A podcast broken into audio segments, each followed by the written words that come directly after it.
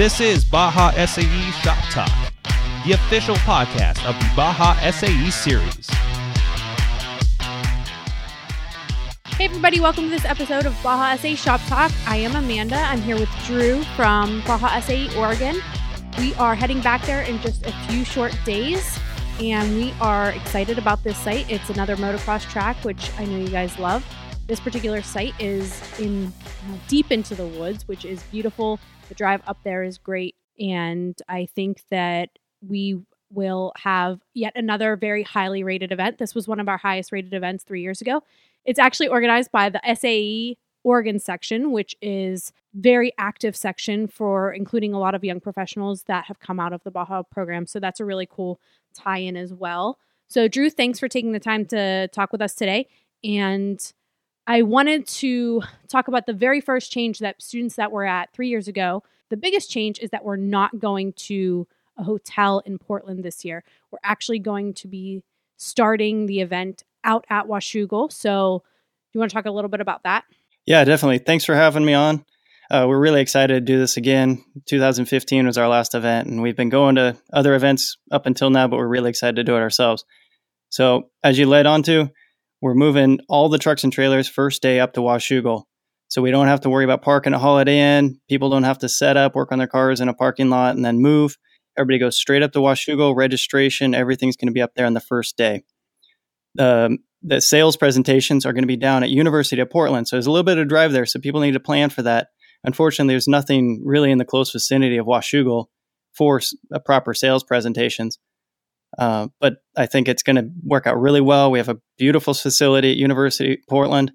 They've rolled out the carpet for us. It should be really great. And then all the teams, all the cars can be up at Washougal, parked, ready to go. And then that evening, we'll roll into sales presentation finals. Yeah, let's talk about sales presentation finals. It's something that your group has really committed to. And uh, every event, I get asked if there are going to be sales presentation finals. And usually the answer is no. So, why does your group love this part of the event so much? It gives everyone an opportunity to see the teams that are the top three and what they're offering and get a, a base point of what, what they can build up to to get to that point. It also gives us an opportunity to have five judges that have seen teams from all the different rooms come back and reevaluate those top three specifically and just score them against each other and not be biased against who has happened to end up in their room throughout the day. So, sales presentations are happening at the University of Portland, and then we are going to have sales presentation finals back at Washougal. Is that going to be something that's open for other students to watch? Absolutely. In 2015, we opened it up and we had three or 400 people, and we had a lot of feedback that people said they were really excited about it, but didn't even know it was public. So it's absolutely public. We encourage all the students to walk over from the paddock and watch. Um, we just ask that people don't record uh, audio or video to respect the privacy of the teams presenting and that everybody's quiet and respectful. But we definitely want everyone to come and watch and experience it. That's going to be happening in the main tent? That will be in the main tent right next to the registration tent. Okay, so teams that are in finals will have access to a projector and a screen? We'll have a stage, a projector, a microphone. It's going to be set up similar to like we had in 2015, but a tent on the site. A little bit more Baja this time. Perfect. So, one other thing about Washougal specifically is that they require a separate waiver. What do students need to know about that? So, so just for clarification, this is different than their fast track waiver.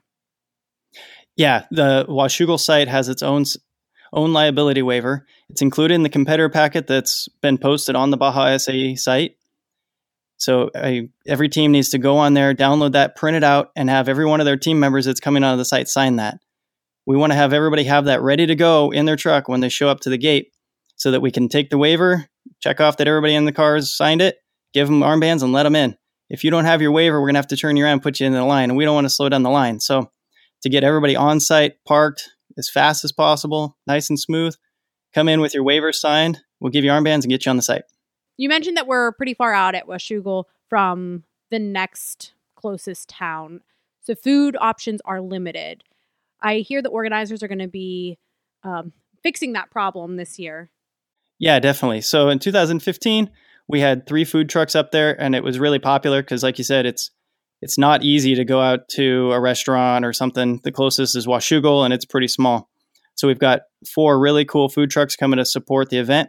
On Wednesday and Thursday, we'll have uh, Koi Fusion, which was really popular in 2015, Ash Wood Fired Pizza, Urban German Grill, and Tamale Boy, which are all really good local food trucks. We tried to bring in kind of a flair of Oregon, Washington local food trucks, which is really big around here. We're also really excited. We're going to be able to offer a $10 voucher to every student to be used on either Tuesday or Wednesday, paid for by the by the event to help cover that cost because we know it's pretty far out and it's going to be hard for people to get get access to other food options. And that they'll also have food available for sale, yes. Yeah, yeah, they they have full full menus for each of the food trucks. Awesome. One of my favorite parts of your event is the rock crawl. Uh, it's a little bit unique. It's certainly um, not as vertical as a lot of the rock crawls that we normally see. Do you want to talk a little bit about your rock crawl? What makes it unique? Yeah, we're we're pretty proud of our rock crawl. Um, it's it's definitely challenging. It's a true rock crawl. It's it's not like a suspension and traction you see at other events. Um, it's literally a, a big pile of rocks, and it's it's awesome to watch. We're really trying to turn that into the event to be at. We're gonna have music there. We're gonna have announcers, past uh, SAE competitors, um, it's got an awesome viewing area for the spectators, a full circle right around it for photos and video. Uh, and we just really want this to be the place to be.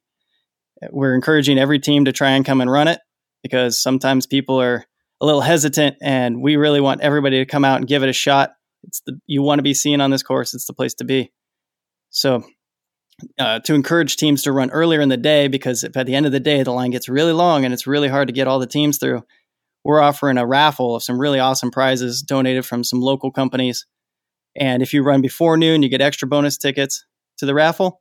If you run from noon to two, you get one ticket. After that, we're not sure yet. to be determined. Okay, so we talked about rock crawl. What does the acceleration look like? Yeah, acceleration this year it's going to be running parallel with brake check. It's on a, a downhill, a slightly downhill slope on a on a loose dirt surface. And your other two dynamic events, we've got maneuverability. What does what can students expect from that? Maneuverability, it's got a lot of elevation change. It's not a typical flat uh, race around cones. We're really trying to highlight the ability to turn, stop, do uh, and take out some of the suspension elements of it. But it's got some elevation change up and down around hills, maybe a couple spin cones, things like that. Yeah, our fourth event's our hill climb and it's it's also pretty interesting. It's it's up a rocky hill that's commonly used by some uh, trials motocross riders to practice on. So it's not just a straight road up a hill. It's got some twists and turns. You really got to pick your line around some rocks and boulders. So it's really going to challenge the teams on on just not just torque but traction getting up that hill. And finally, in what can teams expect from your endurance track? So as you mentioned earlier, we're excited to use the the beautiful Washougal motocross track, but we don't just stop there. We use we got about half of our two mile track on the course, and then half of it out outside of the course, be, through the woods, out in a large field with uh, man-made, nat- uh, built-up obstacles for all types of all types of challenges for all types of cars. Any idea what the weather's looking like?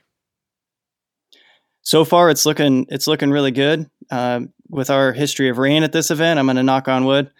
But right now we're looking at uh, mid 70s, dry, and that's about that's about all we can ask for here. Yeah, sounds like perfect Baja weather. I think that's I think that's really our highlights. Um, we're very excited to have this. We got a great team this year that's working really hard to put on the best event ever, and we just can't wait to get going. Awesome. We'll see you in a few days. All right. Thanks. Thanks for listening to Baja SAE Shop Talk. As always, we want to hear from you, so email bajasae at sae.org. The show notes for this episode, as well as all others, can be found at www.bajasae.net slash podcast. Stay safe, and we'll catch you next episode.